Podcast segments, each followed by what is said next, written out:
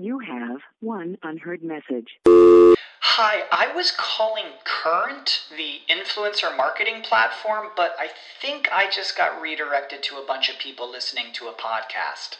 Well, anyways, I was calling Current because I was told they could help get my brand set up on TikTok Shop and even build out an affiliate program of content creators promoting my brand. And even have those content creators go on live streams and promote my product there. Wow, I could really use Current. I also heard that the brands they work with are making millions in sales. I guess I'll just go to their website at current.tech. All rise. Welcome to the Cyber Law and Business Report. Get the top story on the hot button internet legal topics of the day. This is your home for the latest on internet law and policy. Hear the latest net trends impacting business and have your questions answered right here. This is the Cyber Law and Business Report. Now, please welcome your host, the founder of the Internet Law Center, Bennet Kelley. Good morning. This is Bennet Kelley broadcasting live from the Internet Law Center here in Santa Monica, um, the heart of Silicon Beach. Um, please be seated. We got a great show for you today. And um, we're going to be talking with Charlie Mitchell. Um, he is the author of the freshly printed on June 20th. Um, so if you buy your copies now, you can probably still smell the ink um, of the, of the book Hacked the inside story of America's struggle to secure cyberspace. And, and Charlie is someone who, uh, when he says inside story, he is inside. Um, Charlie has been covering Capitol Hill for years, um, both as an editor with Roll Call, and he's now editor of Inside Cybersecurity. And um, so, Charlie, are you with us? I am here. Thank you, Bennet. Thank you for joining us. And um, you know, so I wanted to emphasize the inside because I looked at your background working with Roll Call, which those of you who are may not outside the Beltway may not be familiar with, is like the Capitol Hill newspaper.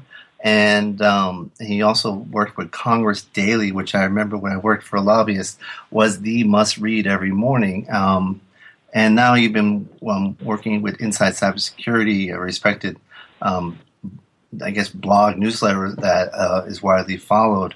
So, um, what led you to write this book? Well, Bennet, we started covering cybersecurity. We were doing it in really a piecemeal fashion here at Inside Washington Publishers. And, you know, we covered defense policy and health policy and environment policy. And cybersecurity kept popping up in each of these realms. And a number of senior folks here eventually decided to put together a news service inside cybersecurity devoted specifically to how the federal government was addressing this and what its expectations were for companies and what the laws were and that sort of thing. And out of that grew the idea for the book. You know, my day to day coverage was just showing a lot of the tensions and a lot of the there there were just crazy things that were standing between doing the right thing, if you will. I, I mean, on Capitol Hill, you had jurisdictional fights that were just bogging down legislation, and so Congress couldn't do anything about it. The Department of Homeland Security was kind of staggering around without much direction on what it should do, and it really seemed that, that the private sector had little idea of what the government expected from them in this area, and yet – the private sector owns 90 plus percent of the critical infrastructure in this country that is subject to attack. They own, you know, all of the retail sector, and these are the people who are getting slammed. And it wasn't really clear what they were expected to do about it, who was responsible, who was liable for these things, what's the government's role, and I tried to pull this all together in a in a story that would show who some of the, the good guys were, who some of the bad guys were, what the institutional problems were that were really preventing us as a nation from tackling a problem that's affecting every one of us and is going to affect every one of us for years and years to come. Now, it's interesting, and um, a good point to start in every story is the beginning. And just by way of reference, I remember on my one of my reactions, visceral reactions on 9/11, having lived in Washington, although I was in California at the time. Um, was seeing the Pentagon hit was a, a, a feel a, the feeling that the Pentagon was impenetrable, you know, and that was something that you know could never be hit, and just a feeling of vulnerability, knowing that people can get to the Pentagon. And I mention that because your story, when, I say start at the beginning, your story opens with a hacker getting um, through to the um, CIA director, um, John Brennan. Right. And I mean, if we're going to talk about right. cybersecurity, if you're going to if you're going to tag one person, that I mean, other than the president of the United States, um, that's a pretty good person to tag. And was that like a you know we're completely naked moment? That was a, a completely naked moment, and it really highlighted one thing in particular, and that's the fact that sloppy cyber hygiene is perhaps the number one culprit here. And this is for the for all of their degrees and expertise and all of this, the, the top notch cybersecurity professionals will tell you that the most important thing that you can do is practice basic cyber hygiene. Change your passwords, use hard to crack passwords, and it's a pain in the neck, and that's why it people is, don't it do is, it. Yeah. But you know, if you can avoid using 77777 as your password, you right. will have actually taken a pretty good step to secure yourself. So what what what Brennan was doing was being as careless and sloppy as any average citizen and the thing is you don't always think that oh you know in my in my Gmail account I happen to have some things that have credit card numbers that may have my social security number in there. I may have old emails that have really important financial information in them, for for example. And so once somebody cracks that and gets into it, they they have free reign. And you're talking here about the CIA director, so right, yeah. I don't I don't know that he was putting any classified information on there, but holy cow, do you want to risk that, right? No, and, and your book kind of follows a progression, you know, from that event until ultimately, you know, Congress actually acting on cybersecurity. And it, it seems there's an arc going on here of one, first, uh, maybe it's, it's kind of a, an Elisabeth Kübler-Ross analogy or something, but, you know, recognizing there's a problem, deciding to, to talk about it, deciding, and then getting ultimately do something about it. Um, it seems like that was a prolonged process. It was a very prolonged process, and you had going back to the to the first years of the Obama administration, there was a lot of talk about this, and it took a couple of years before people settled on the general idea of a policy direction, and then it really took five solid years to get something through Congress to address this. And as is often the case with Congress, as you well know, by the time they get around to, to acting, the problem has changed and it's evolved. But they did at the end of last year pass the Cybersecurity Act of 2015, and the central feature of this was was to encourage information sharing about cyber threats and and cyber threat indicators is what they call the kind of the telltale signs of a, a cyber attack. And the thinking is that you can create what some refer to as a national weather map of cyber threats, and that if policymakers and technologists and security specialists have access to that sort of information, then you can head off attacks, you can identify the the signs of attacks, um, and you can respond more quickly, and you can let others know that hey, this this vicious piece of malware is out there. You need to be aware of it, and you can put your defenses up. So now uh, they've they've added these liability protections for companies to participate in that kind of process. Companies have said before, you know, I don't I don't want to share information because it may end up getting me sued, it may end up getting me in the the crosshairs of some government agency that wants to regulate me.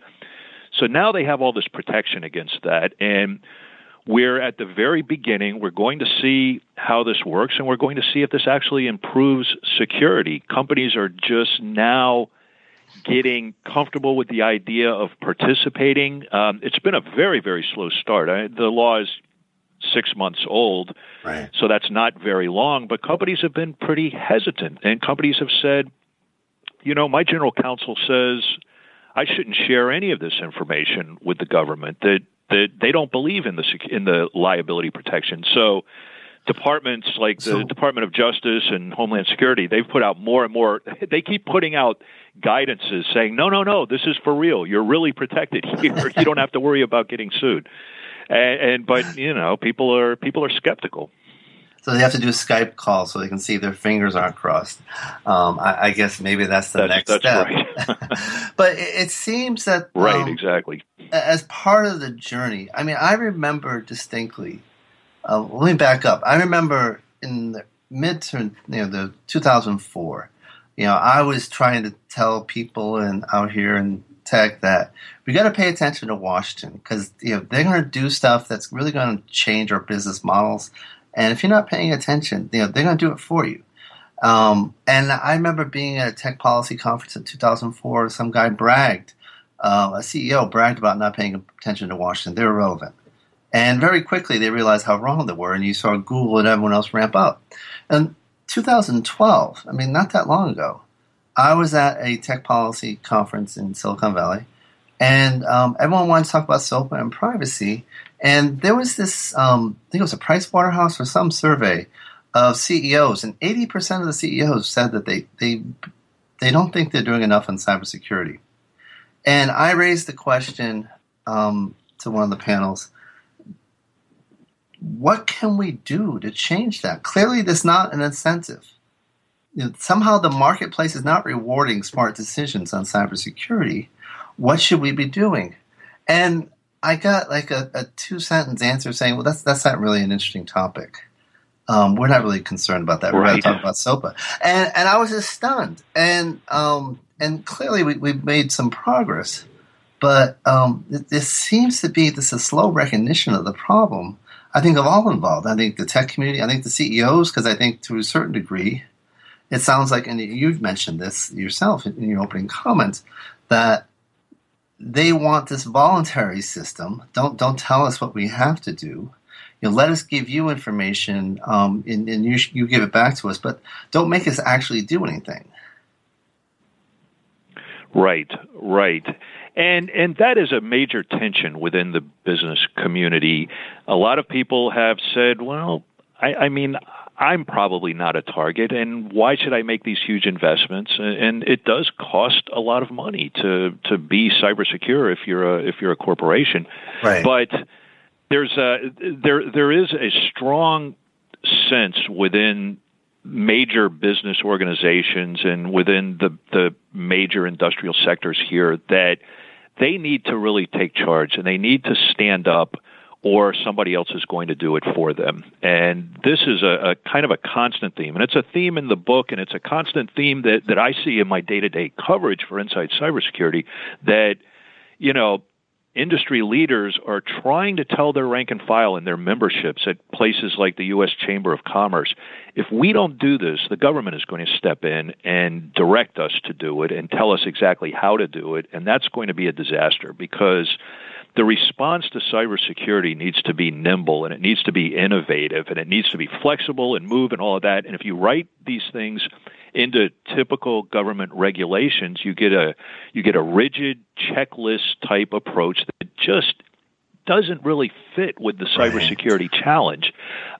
Um, on the other hand, it's it's really imperative that the business community demonstrate that it's actually doing something. It isn't enough for them to say, you know, oh, hey, we'll we'll take care of it. You don't worry about it. They need to prove to the government. They need to prove to their regulators that they are taking steps and that they do have this under control. And how you actually do that is just an ongoing challenge here. Um, so and it shakes out across all all major industry sectors the communication sector the energy sector the financial sector which is constantly under cyber attack, as, as you can imagine. Um, so it, it's interesting. There are a lot of very creative approaches that are going on. There are a lot of industry groups that are spending an awful lot of time, frankly, trying to reach out to their rank and file and encourage them to use certain steps, to take advantage of certain programs, to do all of these voluntary things and use these available tools. And the and the message on the other side of that is, you know, please folks do this or else we're going to get hit with some major regulation in this space at some point in the upcoming years. And it's a, you make an important point. Uh, I think know, you started highlighting some of the people that actually are doing things, and I think it's important in telling the story, and, and you do, is that it one it's important to mention the problem, and, and clearly you spell it out. But it's also important to mention that there are some people who are actually taking the lead. There are some heroes involved, and why don't you talk about some of them?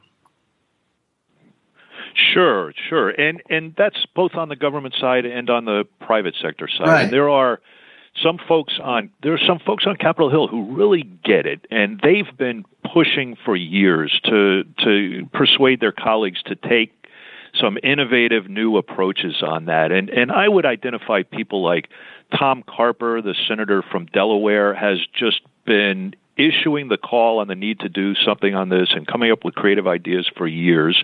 And he's a Democrat. On the Republican side, uh, Mike McCaul from Texas is chairman of the House Homeland Security Committee, and he has been a really innovative thinker on cyber policy. And I think that that politically, you take two guys like Carper and McCaul, and they are on absolute opposite sides of the spectrum on 99% of issues. But on cybersecurity, they're they're right there. It just it doesn't break down, or it doesn't have to break down in the usual partisan way.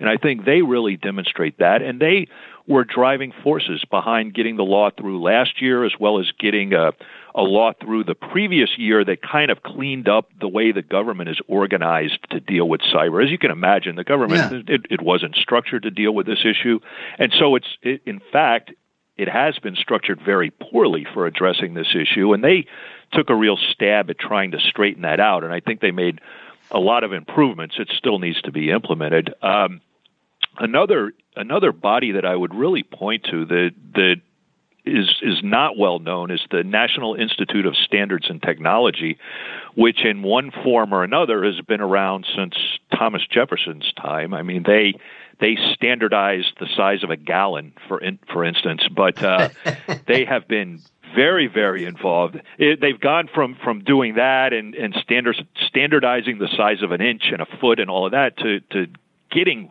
way into the pool on cybersecurity, and they are doing some of the best thinking and and strategizing and creating tools and all of that that's going on anywhere.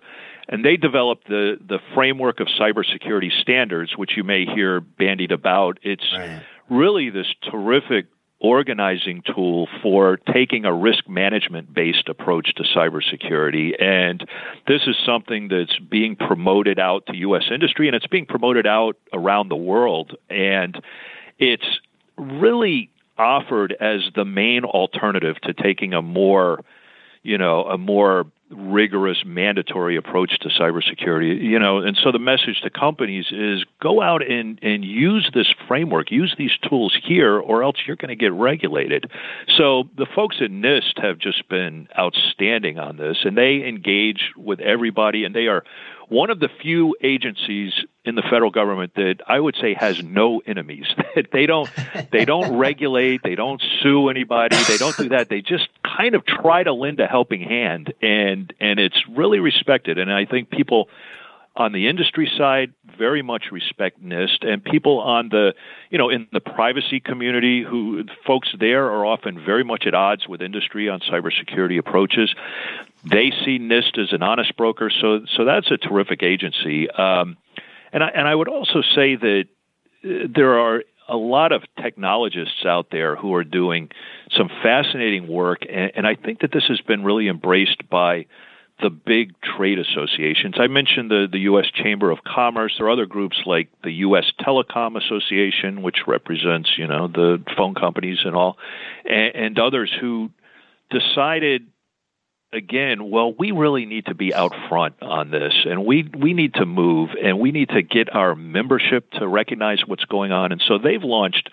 major major education campaigns to make their companies from the largest to the smallest aware of the threats, aware of the policy landscape, and to give them some very tangible steps that they can take to shore things up. So it took a while to to really get the attention and get people focused on this, but to their credit, the bigger groups once they did, they they said, "Holy cow, we need to be very, very engaged on this, and we need to get out in front on this." And and so that was impressive.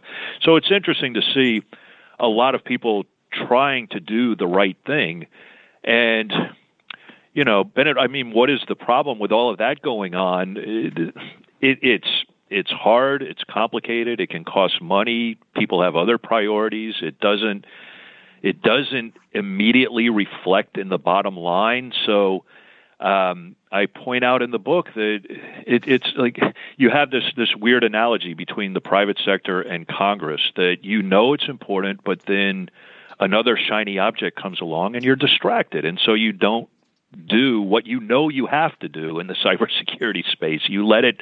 You say, "I'll get to that tomorrow."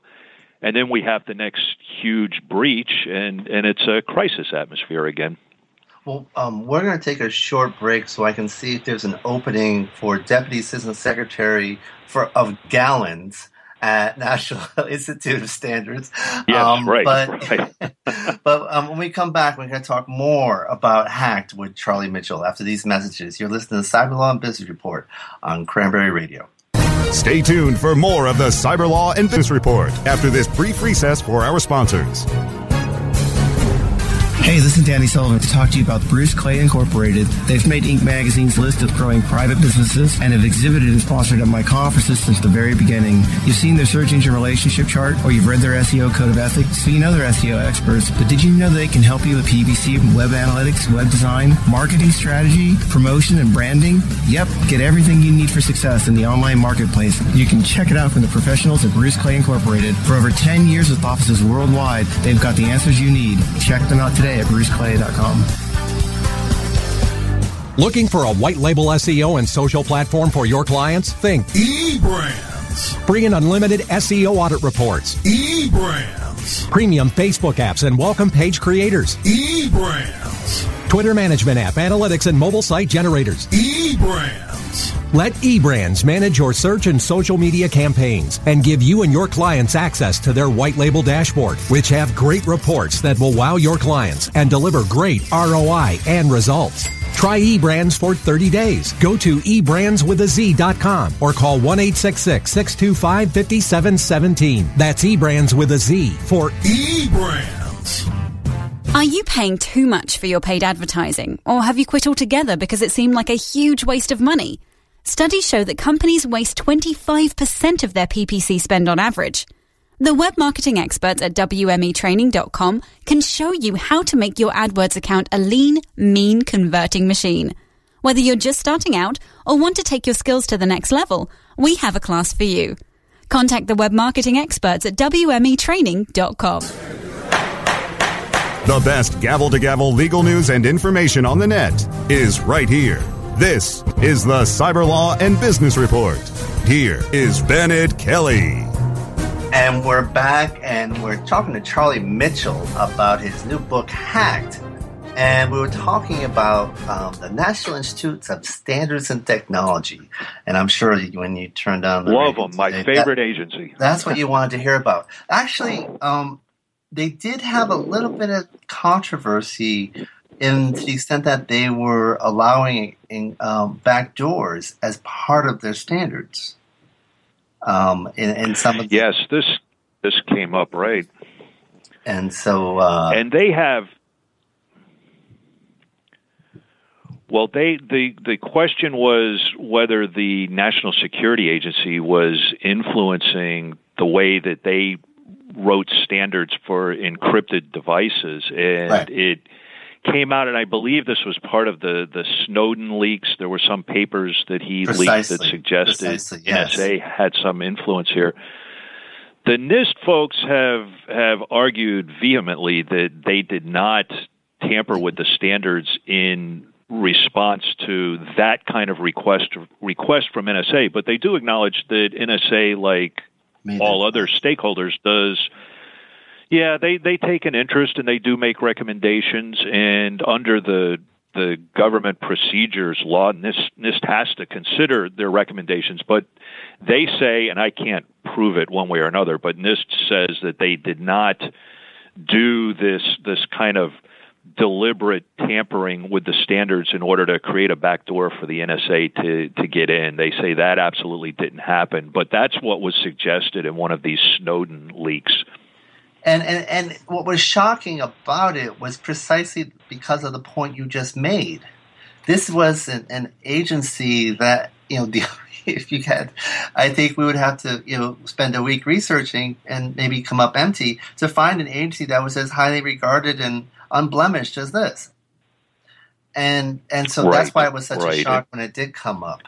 And um, so you were talking about the absence of regulation and the fact that um, you know working with the standard setup, um, you know the, the framework that uh, it's set up um, is a way for businesses to to forestall possible regulation at some point.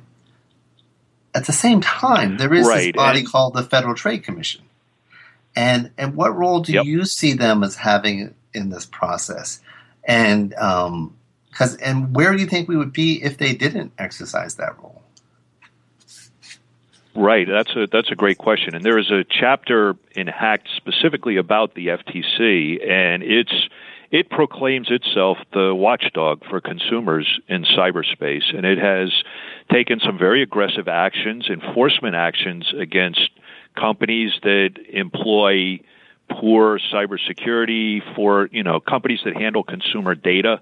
Um, they and they take this action under the the FTC Act of saying that they have the right to enforce against you know false and misleading statements, and Right. so they'll look at a company and say. You have led your customers to believe that you have safe cyber practices, and yet you were breached and you were employing weak practices, and so boom, we're we're going to take an action against you and drag you into court. Um, and they have done this uh, on repeated occasions, and it's an important role. I would say that the the weakness of this approach, though, the strength is that it puts companies on notice that somebody is watching and somebody has authority to really try to nail you to the wall if you're mishandling or, or carelessly handling consumer data. Um, the weakness of it, though, I would say, is that it's a case by case approach, and so your the expectations are not entirely clearly spelled out, and and it's not spelled out in a coherent way or a comprehensive way, if you will, so that you know how this applies in all different situations and, and whatever. The, it, it's only going to apply if you come to the attention of the FTC and they decide to go after you in, a- in a legal proceeding. That's where you know the certainty that you get from a regulatory regime is that's typically the strength and the benefit of a regulatory regime. Everybody knows what's expected of them, and they know the way the process plays out, and you have points of entry where you can come in to influence the rules and so forth.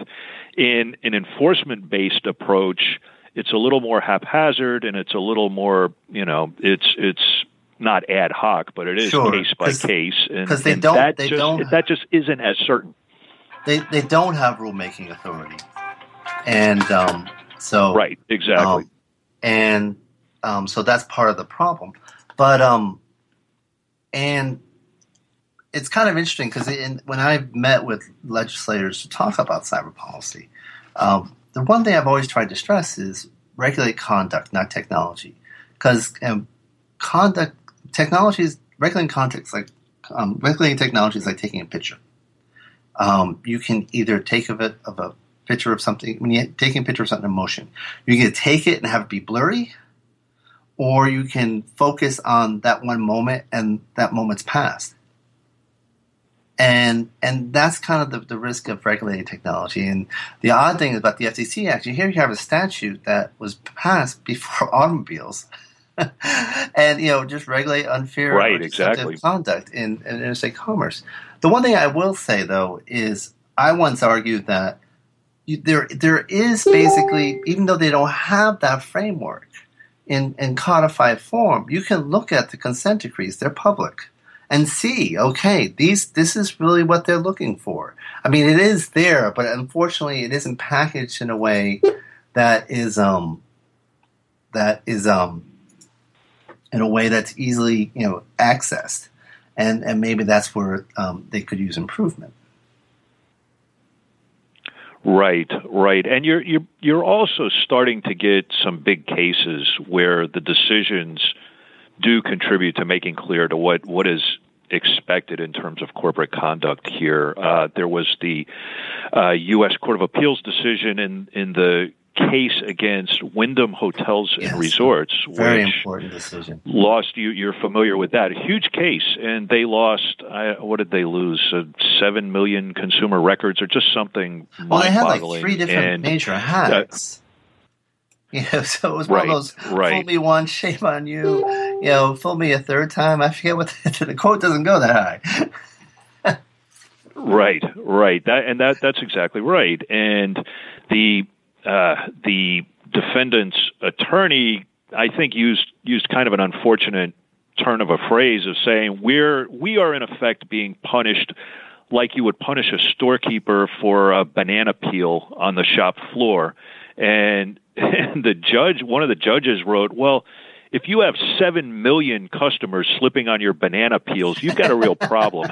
That's that's that's not just an honest mistake, you know. So um, that was kind of a real slap, and I think that I think that industry writ large really thought that that case could be the one that would rein in the FTC and set some limits around the FTC's authority. And instead, it just did the opposite, and it, it codified the FTC's authority, and it made very clear that yes, they can play this watchdog role. Now, um, going back to Capitol Hill, there's you talk about some people getting it. Cyber, you know, technology is hard for people in general, and then cybersecurity is, is even worse. I recall one congresswoman saying um, bef- that be- before she goes to a hearing, her homeland security hearings, she, she has to decide whether she wants to go to sleep that night. and, and that's you know kind of to express Right. how alarming sometimes it is. Um, and do, what percentage, or do you think enough people in Congress? I, I understand 535 people can't be experts on cybersecurity, but is there enough awareness that you, you think we're getting the job done, or we can get the job done? I should say.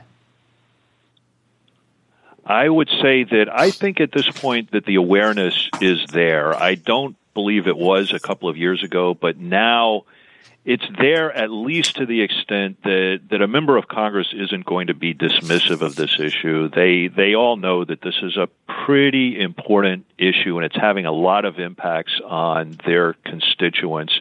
Um, will they do the right thing? Would they will they put it high enough on their priority list? I, I think that is always an open question. And just in terms of getting it, you you you do hear lawmakers who are in real you know positions of authority saying things that make you shake your head a little bit and, and are just sort of at odds with the reality of the cyber world right now and reflect a real you know lack of understanding for how the internet works at a basic level or how people engage with technology at a basic level and it, this isn't to say that they should be technologists or great experts No, but yeah. there are some basic premises that you would hope that they understand and, and oftentimes you're you're talking to somebody, you're talking to a member of Congress, and you realize, wow, uh, this person just doesn't have any idea of what's going on here or what's happened here, and that can be a little bit disturbing. But uh, they all, at least at this point, know enough to say cybersecurity is important, and we're very focused on this. And So- so um, my my belief has always been, and I think Congress has an important role. And at, you know, at a certain point, we do have to decide. You know, if business isn't decide, isn't stepping up, and if the FTC, you know, enforcement actions aren't enough, you know, d- does there need to be certain minimum standards set? I, I think that at a certain point we have to get there. But before we get there, the one thing about this type of thing is that it doesn't seem to be an economic. Well, let me rephrase that. it it doesn't seem to be too huge of an economic consequence in many cases of having a breach. Although for smaller companies, I think it's something like sixty percent of small companies that have a data breach go out of business within six months. Yeah, so you don't really you don't hear a lot right. about it's that. a pretty high number. It's pretty scary. Yeah, but the bigger companies, I mean, it seems like okay, it's I can if it happens, it happens, but it happens to everyone. You know, so there, there isn't necessarily I don't know if they're calculating a loss of goodwill, although Target definitely lost a lot of goodwill, and some other companies have lost goodwill. And so what I'm getting at is at some point there has to be a market incentive to do the right thing here, and maybe part of the challenge in, do, in creating that is people don't know what the right thing is. Right. No, that's that's a, a good point. And where are the motivations in all of this? And, and the fact is that some of these very very high profile breaches have hit companies, and there was a lot of fear that the companies had suffered huge reputational damage, brand name damage. And yet, very, very shortly thereafter, their stock price rebounded and they were basically where they were before. And it didn't look like there had been any lasting damage. And you look down. You look down kind of the chain here, and you know that if there are, if there's a false charge on your credit card, typically you're not held responsible for it the buck gets passed a lot in this space, and so people don't feel directly responsible, directly liable. Um, they're not going to be left holding the bag in this, and that changes your thinking about it. If you knew you would have to pay for it, you're you're going to be a lot Right. more cautious and cyber aware. If you don't think you're going to pay for it, it becomes just another thing that you know another thing to worry about at some stage. It's not something that you feel like, oh my goodness, I have to worry about this right now because I'm going to lose a lot of money otherwise. Right. I mean, I asked Eric Schmidt more or less that same question, and he said, well, it's when boards realize they save money on insurance by having um, adequate security. You know, it's when they realize that they're not paying out on lawsuits. You know, and so some ways it's, it's a board level thing, but you know, they're they're seeing a bottom line. But the, I guess the flip side to that question, and I'm being a pessimist, my own optimist, um, is if I'm a company that does everything right, you know, let's say I'm I'm in the top, um, you know, ten percent of companies that, that really get it, and I'm doing, you know, I have Symantec, I have Norton, I have all of them over for breakfast every day, and and I say, okay, what should I do today? Right, right. And I listen to, I do exactly what they say. Can you tell me I won't get hit?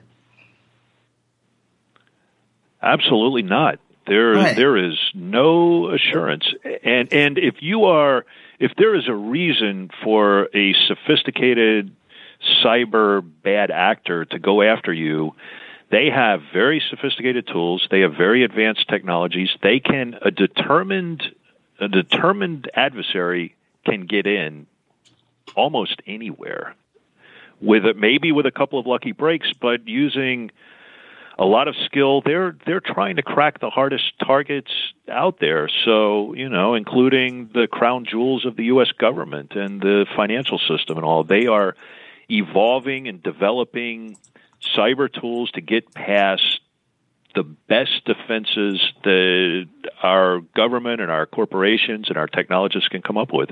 So it's a very, very scary adversary in cyberspace. And it requires a very nimble, fleet footed, adaptive response. And I think getting back to the question about regulation versus industry led approaches, it's an industry led approach that we're on right now. And I think we're very much in a proving ground of this. And it's going to have to show effects and demonstrate effectiveness in the near term, or there probably will be rumblings to take a different approach. Right now, I would say we're in the, the demonstration phase to see if this kind of voluntary industry led strategy can actually improve security. But the, the question is out.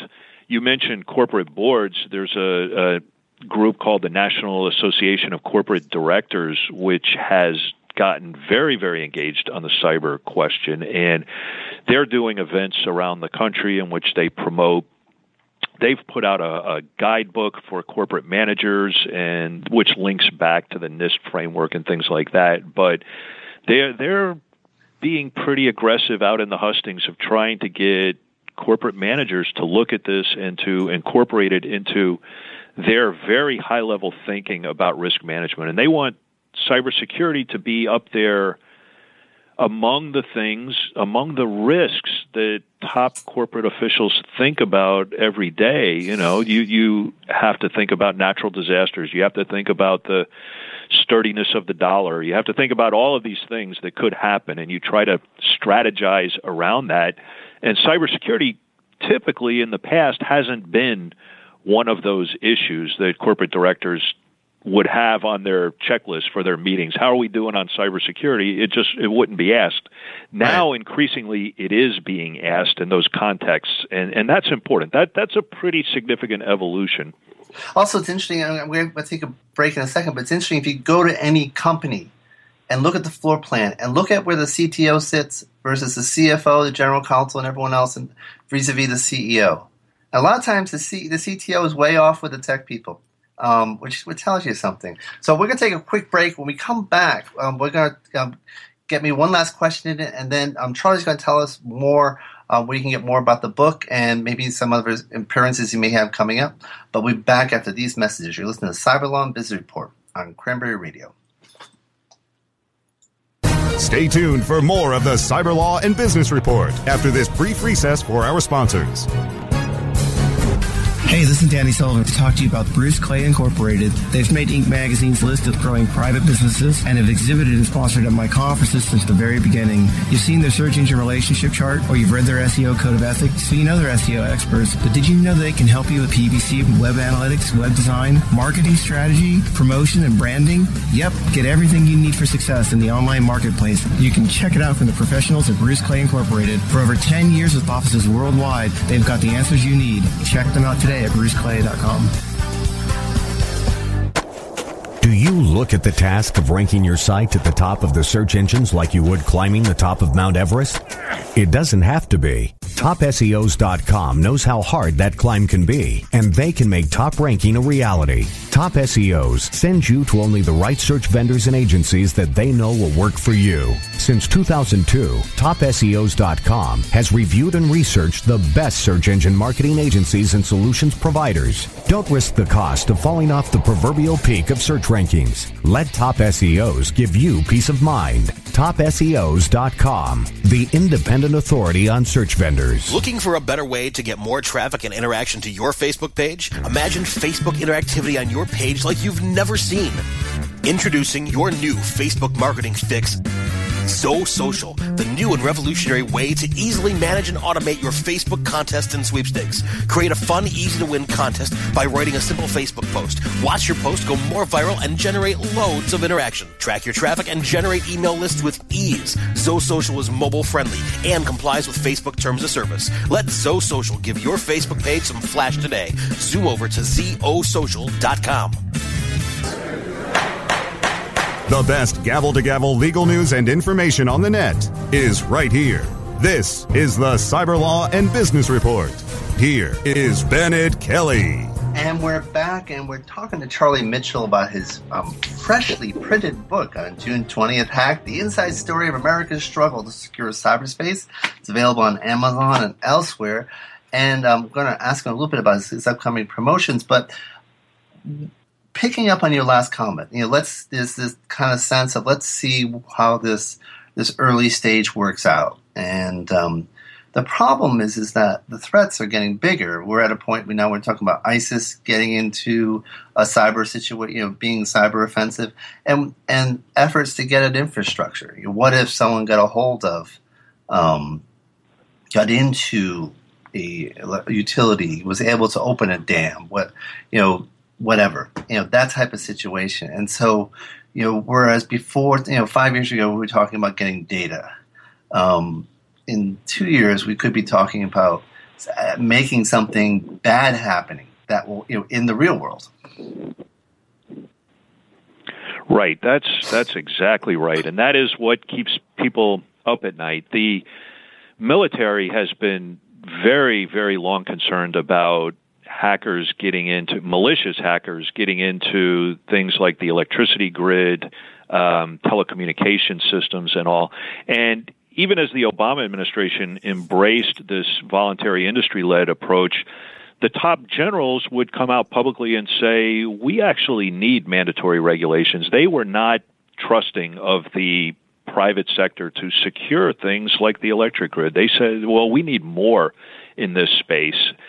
And that's that's been an ongoing refrain. And you mentioned the potential terrorist threat with with countries like China.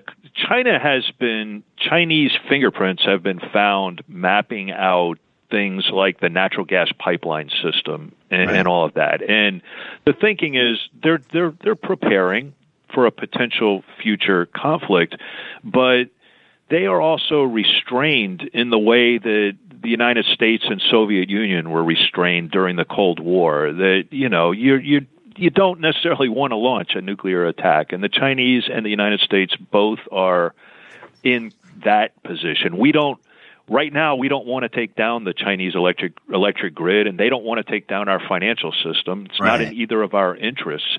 But you look at you look at ISIS and the thinking is that once they have that capability, they will use it. And right, there's nothing to there lose. is no restraint on yeah. them. Right, exactly. And and it's a, it's an existential battle for them and they will they will attack us as soon as they have the capability to do so.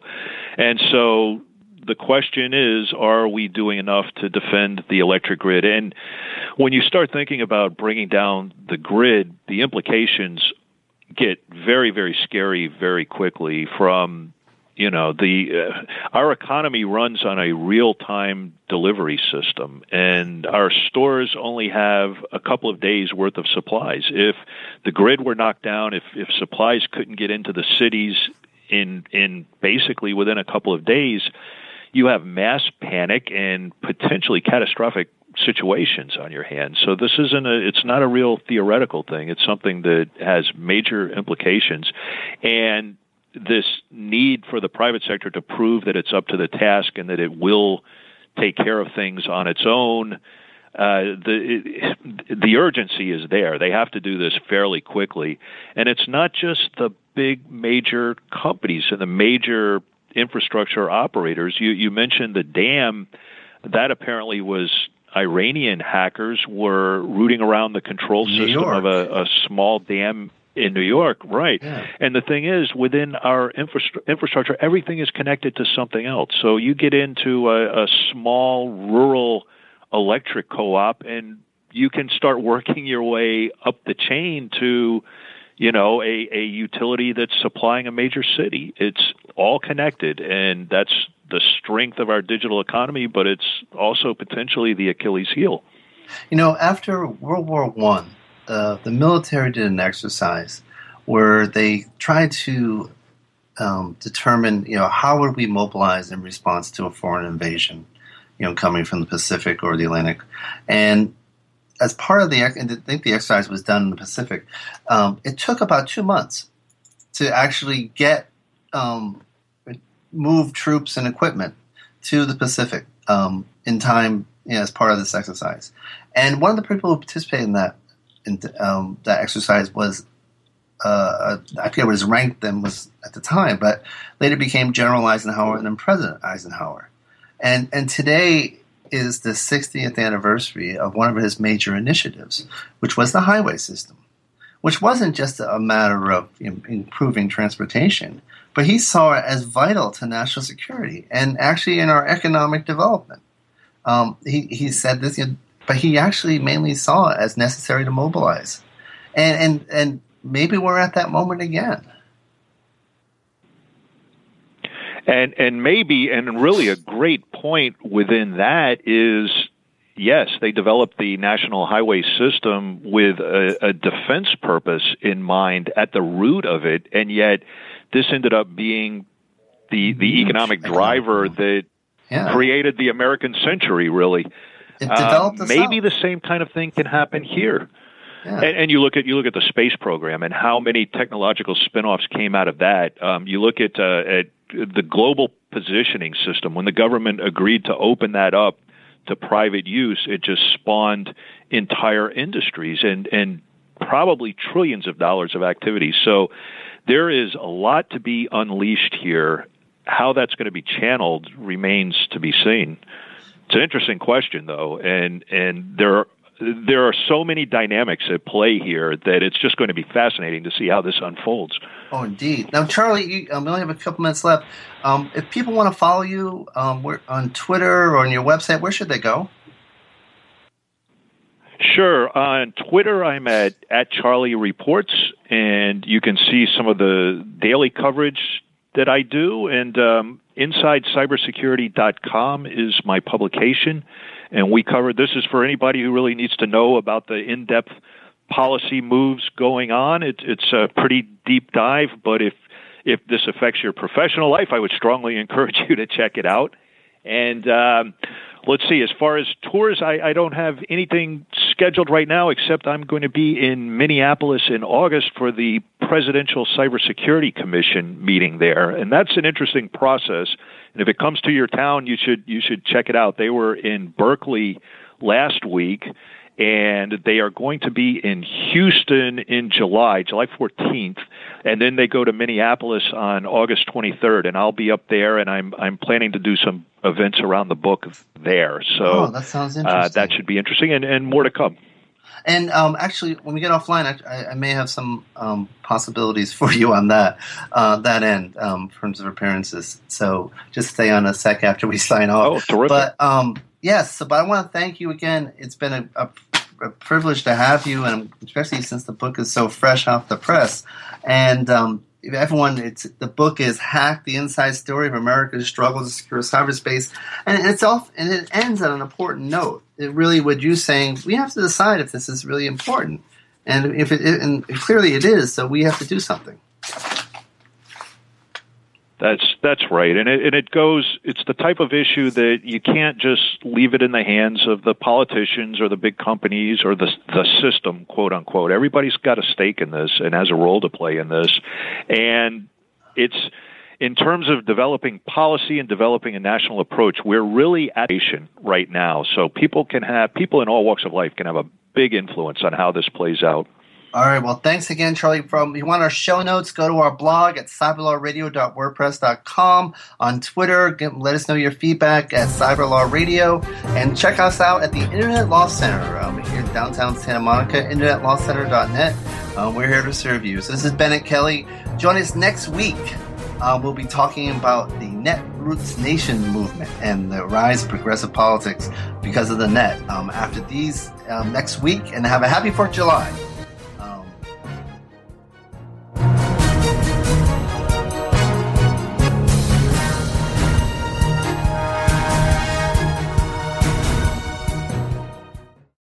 The opinions expressed are those of the hosts and their guests and do not necessarily reflect those of the staff and management of Cranberry News Marketing and Cranberry.fm. Rebroadcasts or retransmission of this content without proper consent is prohibited. It's lunchtime at Tim Hortons, and we're serving up a special deal just for you. Our new $5.99 lunch deal includes your choice of any lunch sandwich and a side of crunchy kettle chips. Because what's lunch without a little crunch? And the sandwich choice is all yours, like a ham and Swiss, Chipotle chicken wrap, BLT, and more, made to order just the way you like it. Tim Hortons' new lunch deal. Simple, delicious, and just $5.99. Now that's a good deal. Only at your neighborhood Tim's. U.S. only. Price and participation vary. Terms apply.